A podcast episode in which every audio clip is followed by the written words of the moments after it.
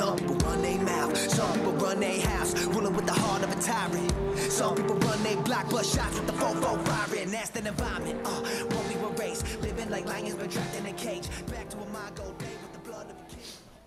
Good morning. Come on, good morning.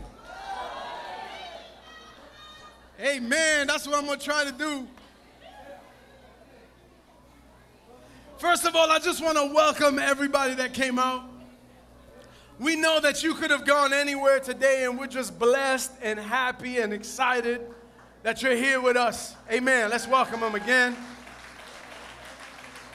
We always make a big deal about National Back to Church Day because we love the local church. Amen? And there's people in this, this church, probably those that begged and, and paid and bribed and asked gently or forcibly for you to come today. We're here because God loves the church. Amen? And so, listen, whether you're one of those people that grew up in church and you got old and something happened, or something happened and you stopped going, or maybe you're one of those that stopped going because life got busy. Anybody just life gets busy, right? Life gets complicated. And so you stop going whether or maybe maybe you never never were a church person. Maybe this is all new to you. Wherever you're coming from today. We just whatever the reason, I just want to person, personally welcome you. And I'm going to take the next couple of minutes just to share with you a little bit about the local church. Amen. Is that all right? I want to kind of tell you about the local church and I want to clear up some misconceptions. And, and to those of us that are part of the church, I want to kind of bring some correction. Is that all right? And then, with God's help, I'm going to try to just challenge us. Amen? So, Father, we just thank you for your word. We thank you for your body.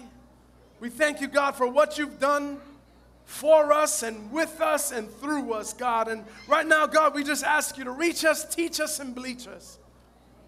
Make us white as snow, Lord, in Jesus' name. Amen. Amen. Well, all right, I'm starting a brand new series today just for you guys that came. Amen. So it's a brand new series and it's, it's just, it's geared just for you. And so my hope is this listen to me. My hope is this is that you would come and at least listen to this series. Hear me out. I know you thought this was a one-shot deal. They maybe they bribed you with lunch, they bribed you, and you thought it was a one-shot deal. Hear me out. I'm gonna ask that you would at least finish this series that I started for you. Finish it with me. And and, and listen, even if church is not your thing, even if even if you just came today to make somebody else happy, even if, even if you really don't know what to believe, even if you don't believe, I hope that you would allow yourself to experience church by coming out for, with us and just, just for this series. Amen? Would, would anybody kind of say, Yeah, I'll do that? Would, would you be bold enough to say, I'll do that? There was one of you, two of you. Amen. I, I'm just asking you to come out for this series. Amen? And then after that, you can go back to doing whatever you did on a Sunday morning. But, but, but just give this series some time to experience God, all right? All right, that's all I'm asking. So, so I've titled this 49 week series. Um, I'm kidding, I'm kidding, I'm joking. I'm joking, I'm joking. 40 week series. No, I'm joking maybe four weeks. Maybe a four week series. Give me four weeks. Give God four weeks to work in your life. Give God four, that, that's not a lot to ask for. Give God four weeks to, to deal with you. Give God four weeks to experience Him. I know a lot of us, we have this misconception. We think God is like Aladdin and we rub a lamp and, and bam, it happens. But, and, and, then, and then we get mad because when we rub the lamp and something doesn't happen, oh, there's no God. And that's all. I'm asking you to give God four rubs. Give God four weeks. Amen? So the title of this series is simply Simplify. Simplify. Right? Because don't we make things too complicated sometimes? Anybody? Come on, all of us ADD people and all of us. we make things too complicated, right? And sometimes we just need to simplify some things. I got that title from a, from a Bill Hybels book. I borrowed it, but it's mine now. Simplify. So here's the opening quote The ability to simplify to eliminate the unnecessary so that the necessary can speak. Ah. Come on. Are you listening? You didn't hear that? That was good. It's time to, to the ability to simplify means to eliminate the unnecessary so that the necessary can speak. We have too many unnecessaries in our lives, right? We have too many. Listen, right now, some of you are stressed out because you got to check your Facebook, your Twitter, and your Instagram. And, and, and you might have looked down on your phone and there's a, a, red number four or there's a red six by your Facebook and you're like, oh my God, I got six comments. I got six things I need to check on. And this man started talking. What, what am I going to do? I know I'll pretend when he says check the Bible, I'll pretend that my Bible's on my phone and I check my Instagram. All right, there's hope. I'm good. I'm good. I'm good. It's let's simplify. Amen. Let's just simplify. Listen, the truth is, we all come to church, we all come to God, we all come to relationships with all kinds of baggage. Can we say amen? amen? All right, in this church, when you hear something that's true, you can say amen. All right? Nobody's gonna go shh. In this church, we scream, we yell, we get excited, and we let it show, and that's okay, all right? There's no rules of behavior here. You can drink coffee sitting in the sanctuary. You can munch on a sandwich sitting in the sanctuary. You don't have to wear a shirt and tie. You don't have to dress up. These are my church clothes. Amen? All right. All right, so the truth is, we all come with some baggage. So we, we look at things based on our past experiences, right? So it's fair to say that sometimes we see all things the way we've seen some things. You follow? If we've had some bad relationships, it's easy to see all relationships as bad at the start. If we've had some good relationships, if all we've had is good relationships, then it's easy to see all relationships as good until you come across that one sinvergüenza, right? That one knucklehead in your life and then you realize, whoa, not all relationships are good.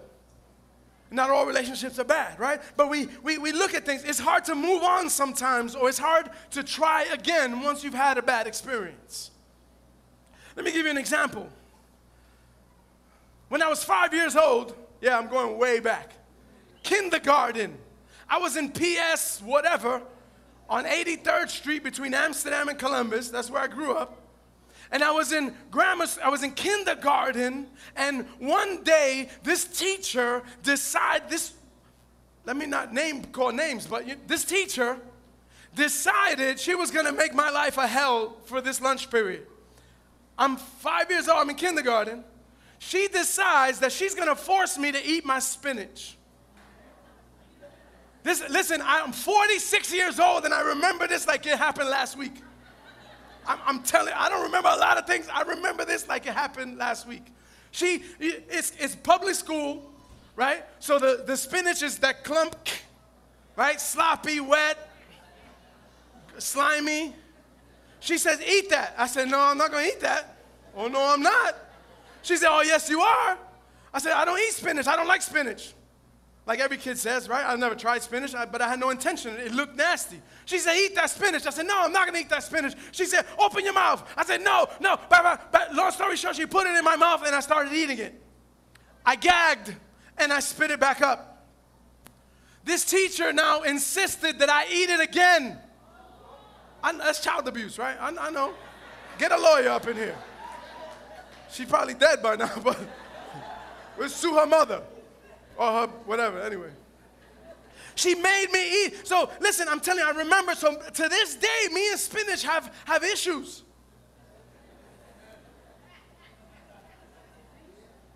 I didn't ever want to open my mouth again to eat anything. It was a bad experience. I had a bad experience with spinach. Now, listen, I know that, you know, um, the, the, spinach experience is, is silly compared to the traumatic experiences that a lot of us have had.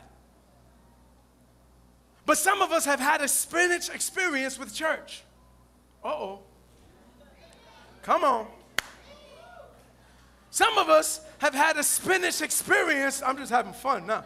Some of us have had a spinach experience with God. We've been forced to try church or to try God on somebody else's uh, level. And we've had a, we, we've been, maybe a situation forced us to try God. Mom got sick, mom, dad got cancer, something. And we were forced to try God under a different situation. And we said, we tried God and it was a bad experience, right? There's, there's been some bad experiences. And as a result, maybe we never came back to church. As a result, maybe we set up our walls and we blocked everything about church. We blocked everything about God. Anybody been there? Some of us are still damaged from our spinach experience. And we come to church, we're church people, but those experiences keep us from really experiencing God. Can anybody be honest this morning?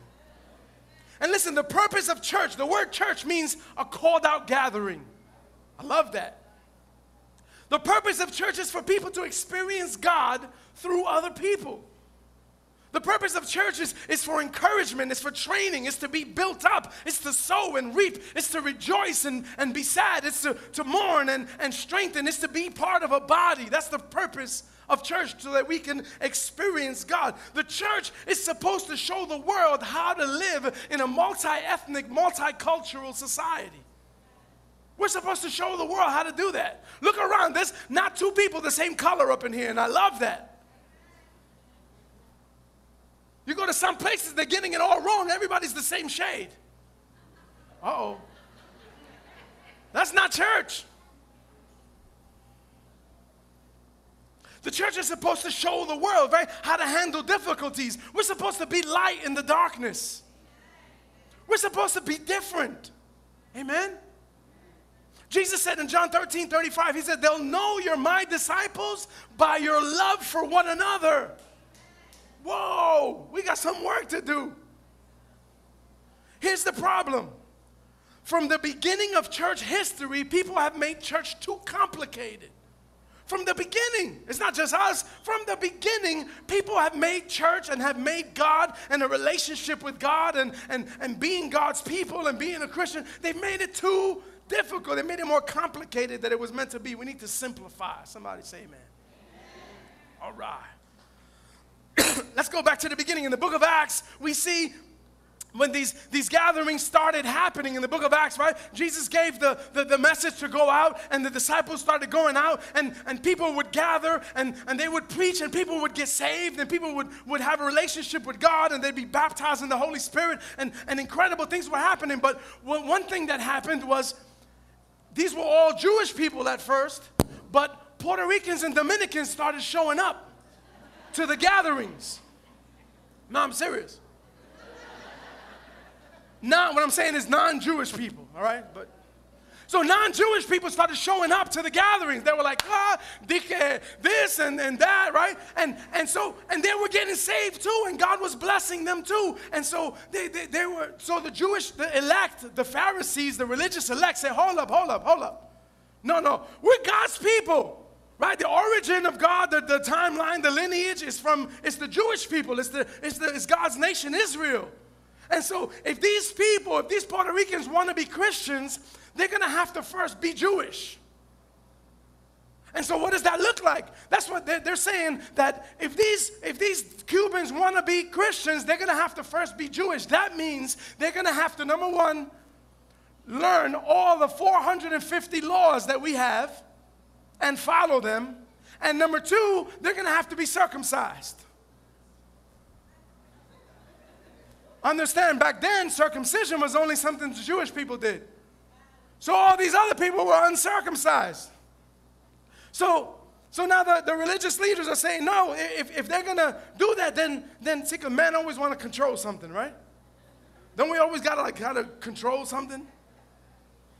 So what would that what would that look like? That means for you and me, we'd have to study and learn over 450 laws besides the 10 commandments. Laws that the Jewish people couldn't even follow. And they grew up in it. And we'd have to learn them and then we'd have to be circumcised. Can you imagine those altar calls? Anybody want to follow Jesus today? All right, you want to be a Christian? Amen. Come down to the front. Pick up your study books. Grab your books and drop your pants. That's commitment right there, right? So now the disciples said, No, no, that's not right. God doesn't want it to be this complicated. God, God never said they had to do this. God, that doesn't matter to God. God is responding to them the same way God's responding to us. He's filling them with the Holy Spirit. He's loving on them. You're, you're, you're, you're, put, you're being legalistic. You're, you're putting rules on people that you can't even follow. And so they had a big meeting at the, at the Jerusalem Council. And the disciple argued with the religious leaders. Because of that, a lot of them were jailed and beaten and, and, and left for dead. But at this one council, Paul spoke up and, and Peter spoke up, and then James ends, ends the conversation with this Acts 15 19. He says, It is my judgment, therefore, that we should not make it difficult for the Gentiles who are coming to God. So, family, from the very beginning of the local church, people have been making it difficult and complicated for people to come to God. Why do we still complicate that? Whoo! Let me simplify. It goes back to our past experiences. How many of you grew up thinking and being taught that God is angry with you for all the bad things that you do?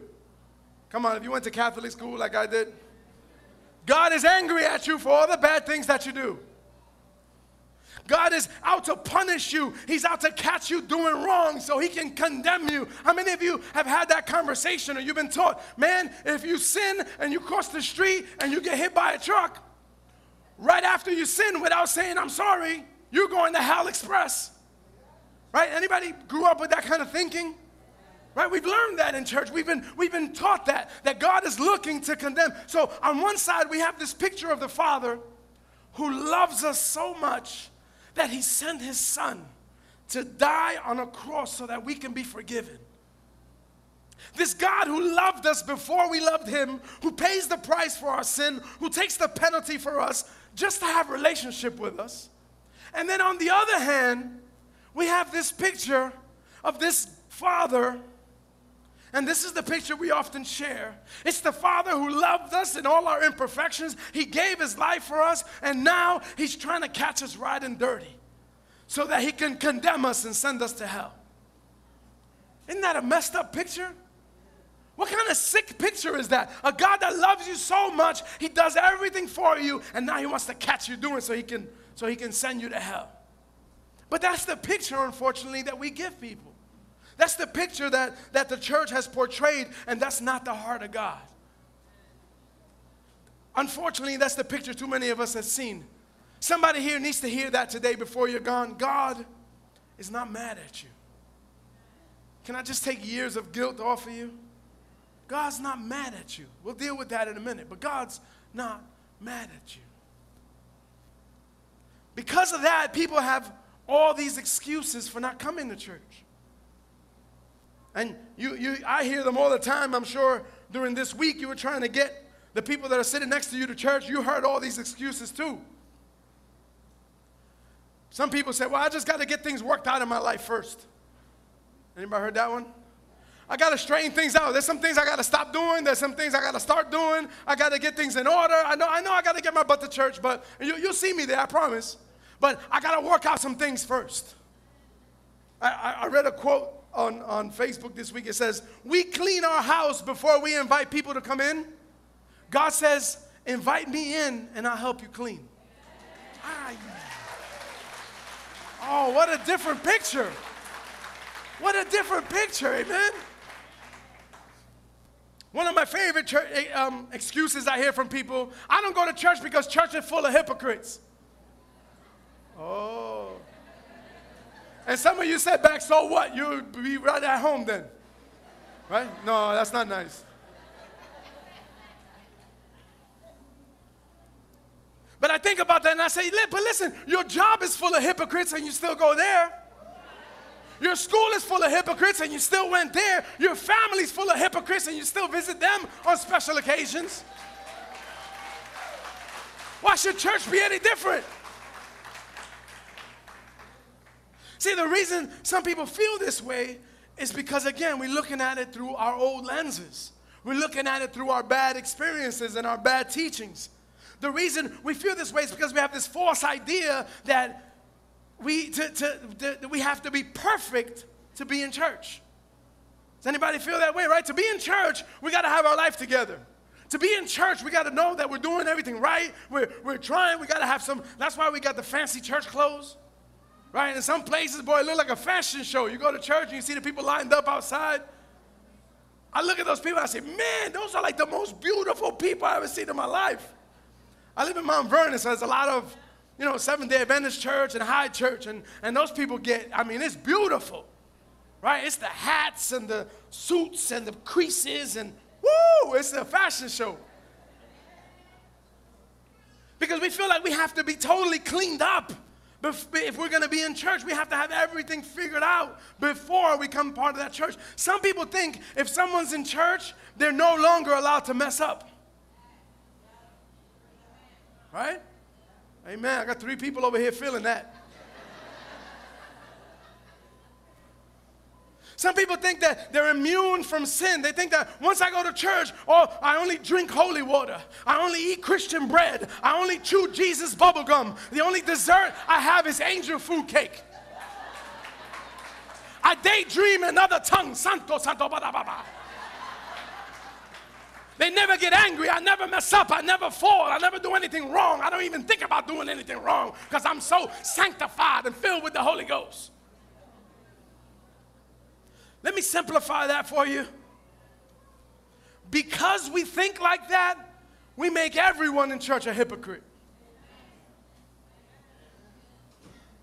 Because the word says all of us have sinned. Nobody, we all fall short. That means this guy, he falls short. This guy, he falls short. This team up here, they fall short. The, the people in the back, the people here, they fall short. The leaders, they fall short. We all fall short. It's like, it's like telling doctors and nurses they can't get sick because they're in a hospital every day. Ooh, that's a good one, right? I made that one up. That's mine. So if you quote it, put my name on that one. All right. Now, church, that thinking will keep people from reaching church and it'll keep the church from reaching people. And it's sad because then, and with that mindset, you can see somebody from church doing something that maybe you wouldn't do, and you judge them. And you don't even know their story. You don't even know. You can see somebody, maybe, maybe something bothers you to you, for you, something's a sin, and you say, Man, you know, I see that person smoking cigarettes. I thought they were a Christian. I see, and but you don't know that maybe God is working on them. Maybe they just broke a 20-year alcohol addiction. Maybe they just broke a drug addiction, and now they're smoking cigarettes, and you're judging. Instead of judging them, encourage them. Instead of pointing at somebody, stand with somebody. That's the church. That's that's what being a church is all about. Hebrews 10 25 says, Let us not give up meeting together as some are in the habit of doing, but let us encourage one another. Hebrews 3:13 but encourage one another daily as long as it's called today so that none of you may be hardened by sin's deceitfulness. Do you understand that we could all fall? I mean, we see it in the news every day, right? They look, they're loving to whenever a big name leader, a Christian in the community falls. That makes top news. But they don't highlight the 46,000 others that are standing strong, that are being faithful, that haven't. Amen? 1 Thessalonians 5:11 says encourage one another and build each other up. If I knew that coming to church today there are people here waiting to encourage me, what a difference that would make. Amen. Come on, to the visitors. If you knew that if, if you were coming, every time you came in here, there were people here waiting to encourage you, wouldn't that be awesome? Amen. I, I would. Even if I wasn't part, I'd come. Just to hear somebody tell me something good. Hey, brother, you look good, man. God's with you. I'm here with you. I'm standing. Wow. Amen. That's what's up. Amen. But, and that's what's supposed to happen. And instead, we can't have little church circles looking at people. You see what that chick wore to church today? You don't know her story, man. Maybe that's the best church clothes she could come up with today. Stop judging and encourage. Amen. We're doing some housekeeping today. Is that all right? Because listen, in, instead of being that way, the church gets a bad rap because people see us as very judgmental. And you know why? Because some of us are. it's not a lie. Some people in church are very judgmental. Some of us come to church, and if somebody's sitting in our chair,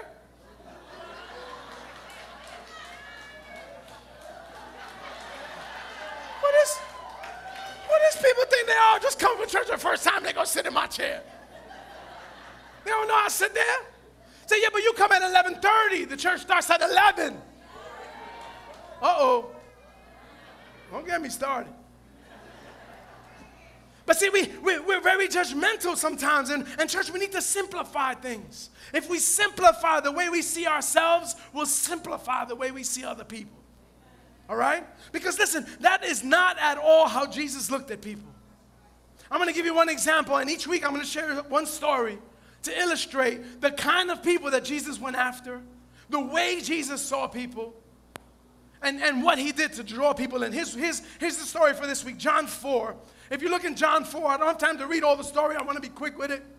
But I encourage my regular church people check when you get home that I told the story from that book. Check that that book exists and, and check that the story's there because some people get up on a pulpit and they make stuff up. So you should always verify. And if it's not there, don't come back to this building. That guy's crazy. Go to another place. Find God someplace else. Amen? All right, so John 4. John 4, it tells us a story about how one day Jesus was on a trip to Galilee and he, he stops in Samaria. this is one of my favorite passages of scripture. It was the hottest time of the day, and Jesus stopped to rest at a well. And, and so we say, man, Jesus was tired and he was thirsty. So he stops to rest at a well. And then out of nowhere, this in the middle of the day when, when nobody did this because it was too hot out. All the women that usually come, they would come in, in the morning before the sun comes out or in the evening after the sun has settled. And nobody comes in the middle of the day because it's too hot. We're talking out in the desert type stuff, right? So nobody would come and do this to, to, to fill up a bucket of water in a well and then walk this all the way. But this woman, because maybe she's an outcast, this woman couldn't come in the morning because people would talk about her. She, they couldn't come in the evening when all the women were there talking and yapping. That becomes gossip central, right? She couldn't come at those times because she was an outcast. She comes at the hottest part of the day. Jesus is sitting at the well and she comes to draw water, and Jesus says, Can I get a drink? And for you and me, we say, Well, big deal. He was thirsty, he was tired, it was hot, he wanted a drink. But what we have to understand that in that culture, there were rules of behavior. And so Jesus broke all the rules to be able to talk to this woman. First rule the Jews don't talk to Samaritans. As a matter of fact, if they were being good Jews, they would walk all the way around Samaria to get to where they were going. Real Jews wouldn't walk through Samaria because they didn't want to talk about judgmental, because they didn't want to stand on the same ground as Samaritans do. That's the, that's the hatred that was between these two people groups. The, the, the arrogance that said those people are no good, that God doesn't love them, they're no good people. And so a Jew would go around, all they didn't actually add an extra day or two to go around walking, because they didn't have four by fours back then. So, but Jesus walked right through. He took his people right through Samaria, right in their land, stops at their well, and he asked this woman, Would you give me a drink? In that culture, men don't even address women if their husband are not present. So he broke every rule to reach this woman. I want you to see that. Now she was shocked. She says, Are you bugging? I'm a Samaritan woman. How come you, a Jew, would ask me for a drink? Because another thing, if he had taken a drink from her cup, he would be ceremonially unclean. He would be defiled because he used the sinner's cup. So, I mean, he just went all, all, all around all the rules. He broke everything. She was shocked. So, right then, Jesus takes it from the physical to the spiritual and he says, If you knew who I was, you'd ask me for living water, and I would give you living water. So she's still thinking in the physical. She says, So give me this water so I don't have to come back here anymore. Because remember, she's coming in the worst part of the day because she's an outcast. They'll talk about her in the morning. They might stone her because she's immoral. We'll find out in a minute why. So she says, Give me this water so I won't have to come here again. She's still thinking in the physical. Jesus wants her to take it to the spiritual, so he has to force her to deal with her issues. Sometimes we get mad in church because God forces us to deal with our issues. We want to come in with our pretty clothes and act like we got it all together. And sometimes the word divides through that and cuts through that, and we, we end up, God wants to deal with our issues so that He can give us everlasting living water. Amen? So He forces her to deal with her issue with the statement. He says, Okay, I'll give you that living water. Go get your husband and come back. She says, I got no husband. He says, I know you don't have a husband. You're right in saying that. You've had five, and the man that you're with right now is not even your baby daddy.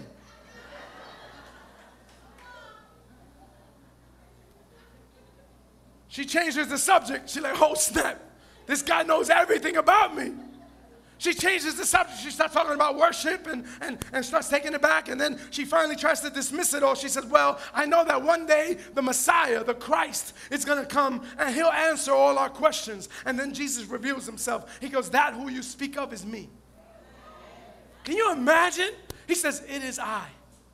I'm the Messiah. She gets so blown away at that point, the disciples come and she goes away. She forgets the water jar. She forgets the water jar. She just runs back to her community, to her town, and she runs to the people that have, you know, put her out, that have talked about her, that have had all the bochincha in the whole city about her, rightfully so, because she's had five husbands, and this is the man she's living with now is not even her husband. She goes to all of them and she goes, Come, come, meet the man that told me everything about me. Meet the man that fully knew me. Could he be the Messiah? Come meet this man. He could be the Christ. And the word says that the town came.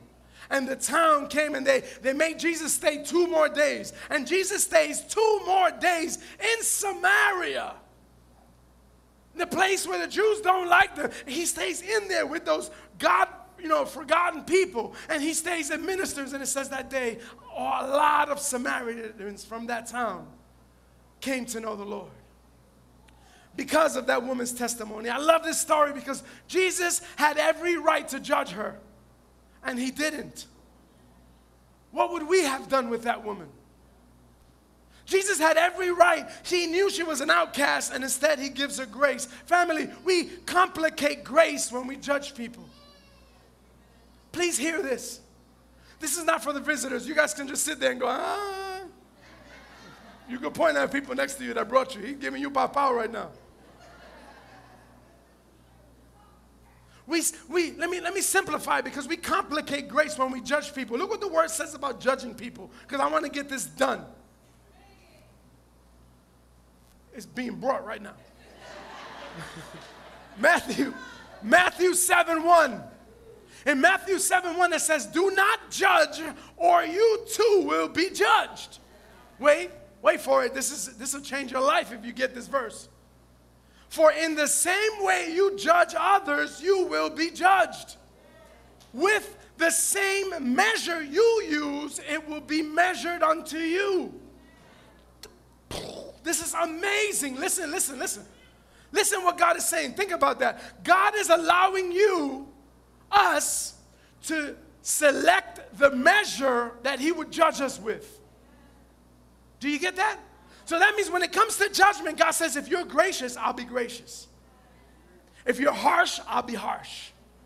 If you're strict, I'll be strict. If you're full of grace, I'll be full of grace. He's saying you choose the measure that you want to be judged with. That's amazing.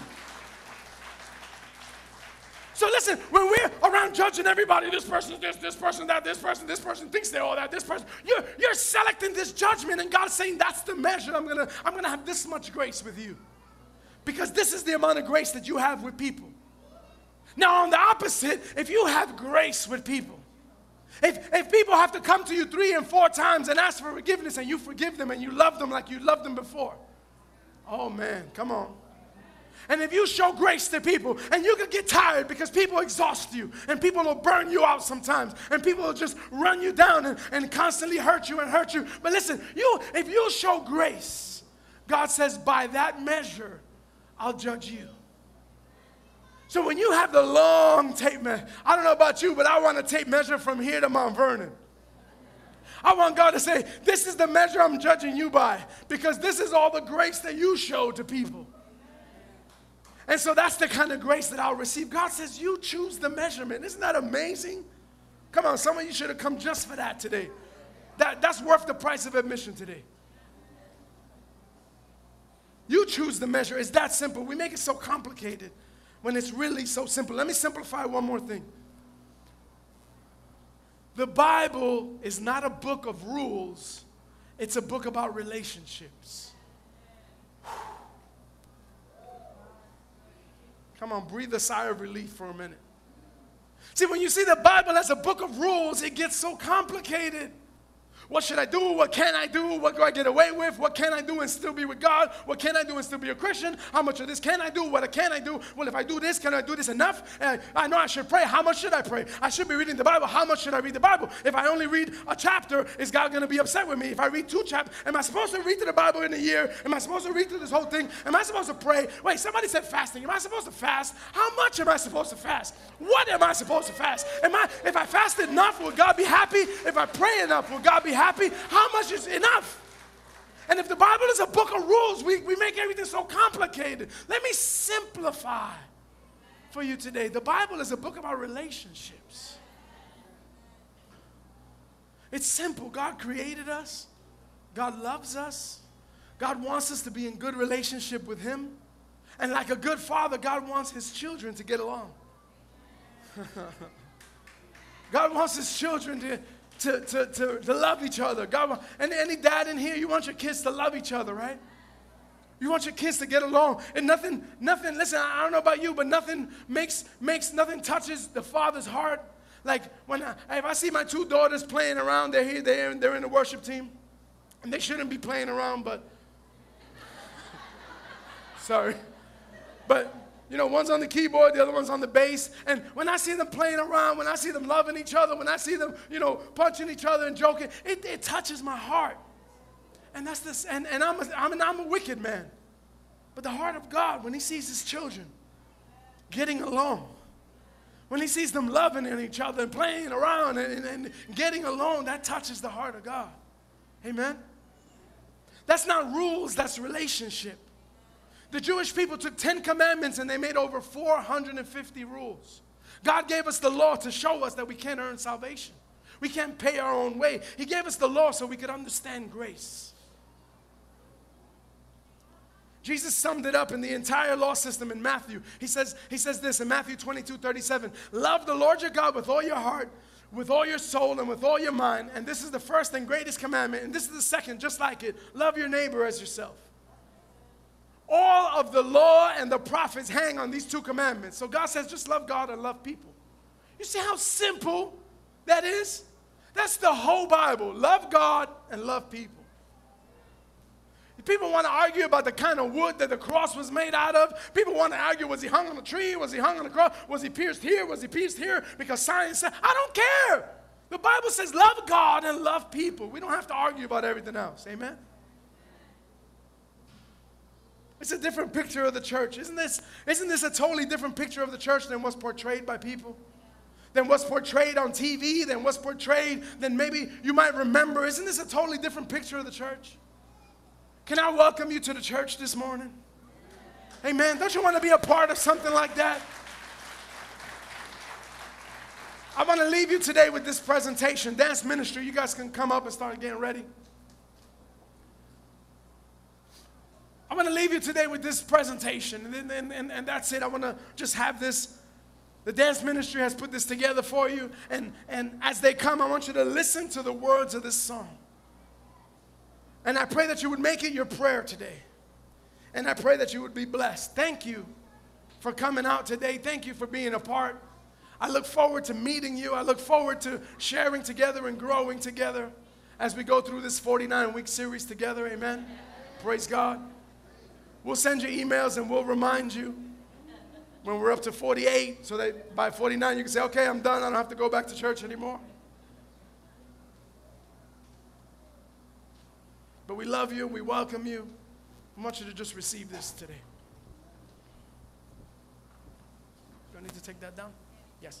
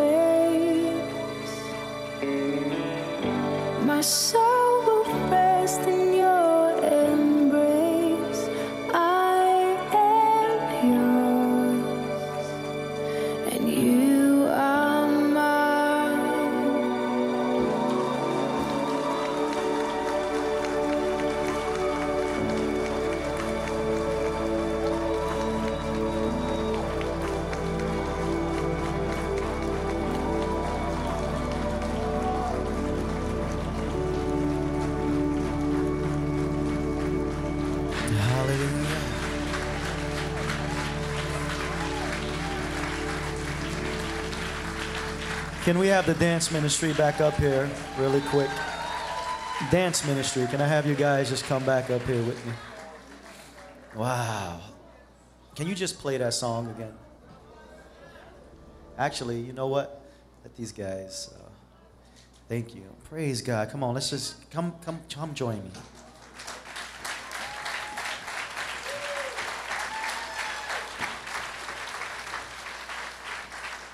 Come, come, come, come. Wow, that was a little emotional for me because that was my uh, that was my little girl at the end. and that's that's a picture of the church, people. You know, we should be helping each other reach God, not presenting bo- a, a wall or barriers, but standing with each other, carrying making a way to God, making the way, simplifying the way, right? And that was an amazing picture. I just want to say thank you.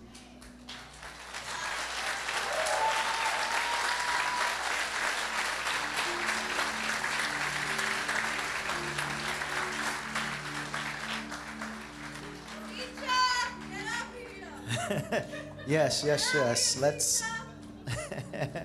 where, are, where is she? Where is she? Come, come join us. Come join us.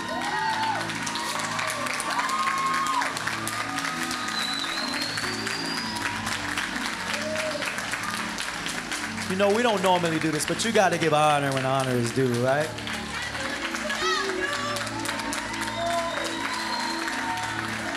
And she puts these dances together, man. I mean, yeah. This was specifically for you guys. It was not like we do this every Sunday, you know, or we repeat these dances every month. This was done specifically for you that are here today to get a better picture of what the church is. That's our desire from the beginning when you walk through those doors, you know. And like like Pastor said, we're not perfect. And sometimes we might miss you. Sometimes we may forget to say hello. But our desire is that when you walk through those doors, that sh- and, and by the time you leave, we presented you an amazing portrait of God's love and his grace. And that you you felt included. Because this is all inclusive, man. This is not a private club. There's no membership fee. All you got to do is surrender to God and you're in, man. You know? That's it. And I'm not talking about in this church, you know, that you're in. I'm saying you're part of the body, you know? So whether you choose to come here or find another place, you know, that's what I'm talking about. You're in his family. So I don't think I don't think we need to do anything else but really end because you guys did it all. You know, God spoke. He did what He needed to do, and I just want to release you guys with this stuck in your mind, with that picture that you would leave with that picture in your head. So if we if we can all just stand together.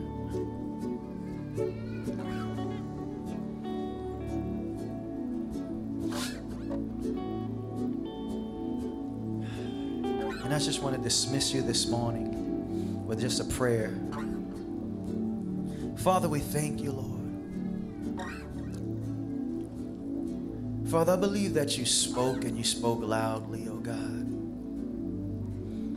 And I believe that there are some people, Lord, that have been moved by your spirit, Lord. And they're in a place, Father, right now they stand and they're calling out to you and they're ready to surrender. So I want to give those people here that are ready to surrender over to you an opportunity to do that. Father, you know our hearts, Father.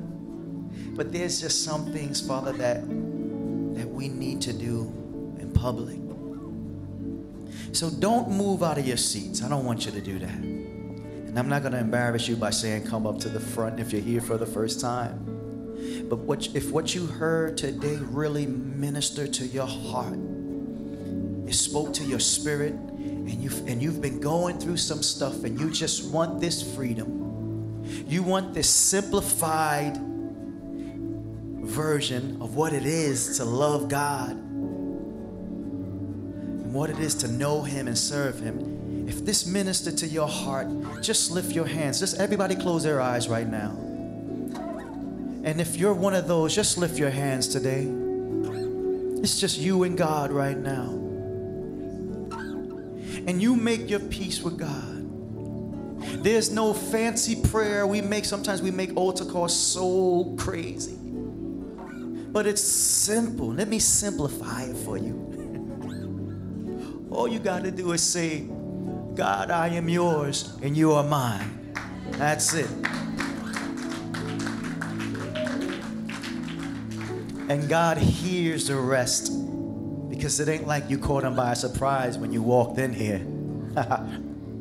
Nothing catches him by surprise. But this just this was just your time. So I want to say welcome to this family. Welcome to the family of God. Come on.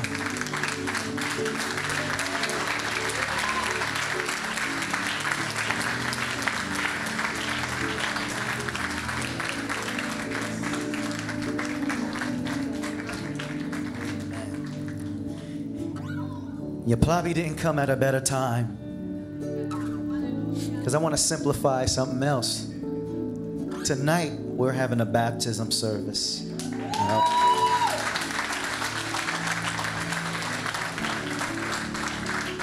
And I'm not saying that you got to be baptized to be in the family of God. But if you feel like, you know what, I want to just take it all the way. Don't worry, you know. you can come tonight and be baptized, man. You don't need a, a, a six months worth of class. You can come here tonight. We'll explain baptism to you in maybe uh, 10 minutes or less. And you can go beneath the waters, come up, and oh, it's a good day, right? so if you're here tonight, man, and you're looking to just really, really commit to God and you want to be baptized, tonight we will be here. What time? Six o'clock. And it would be just amazing for us to share that, that time with you tonight here.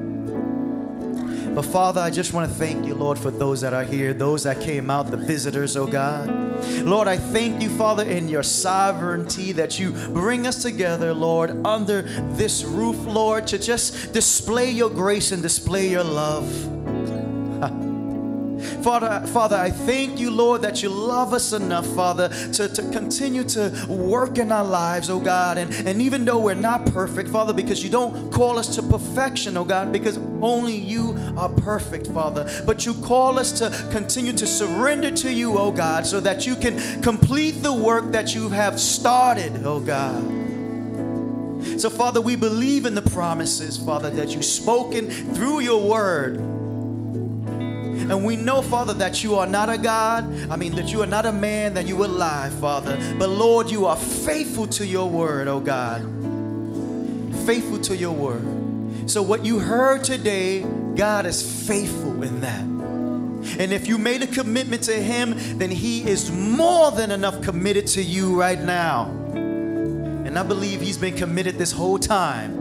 That's why He's made a way for you to hear this message today. So, brothers and sisters here, you are blessed. I pray that you would leave understanding that you are His and He is yours. And as you are blessed, continue to be a blessing to all the other people in your life and your family and your job. Let them know that God is good, man, all the time. And that you, Sunday, you went to church and you heard the most simplest message you could ever hear. And what it said was, God loves you. And He's with you and He's for you. So, you guys go ahead, have a wonderful week. You are blessed. Continue.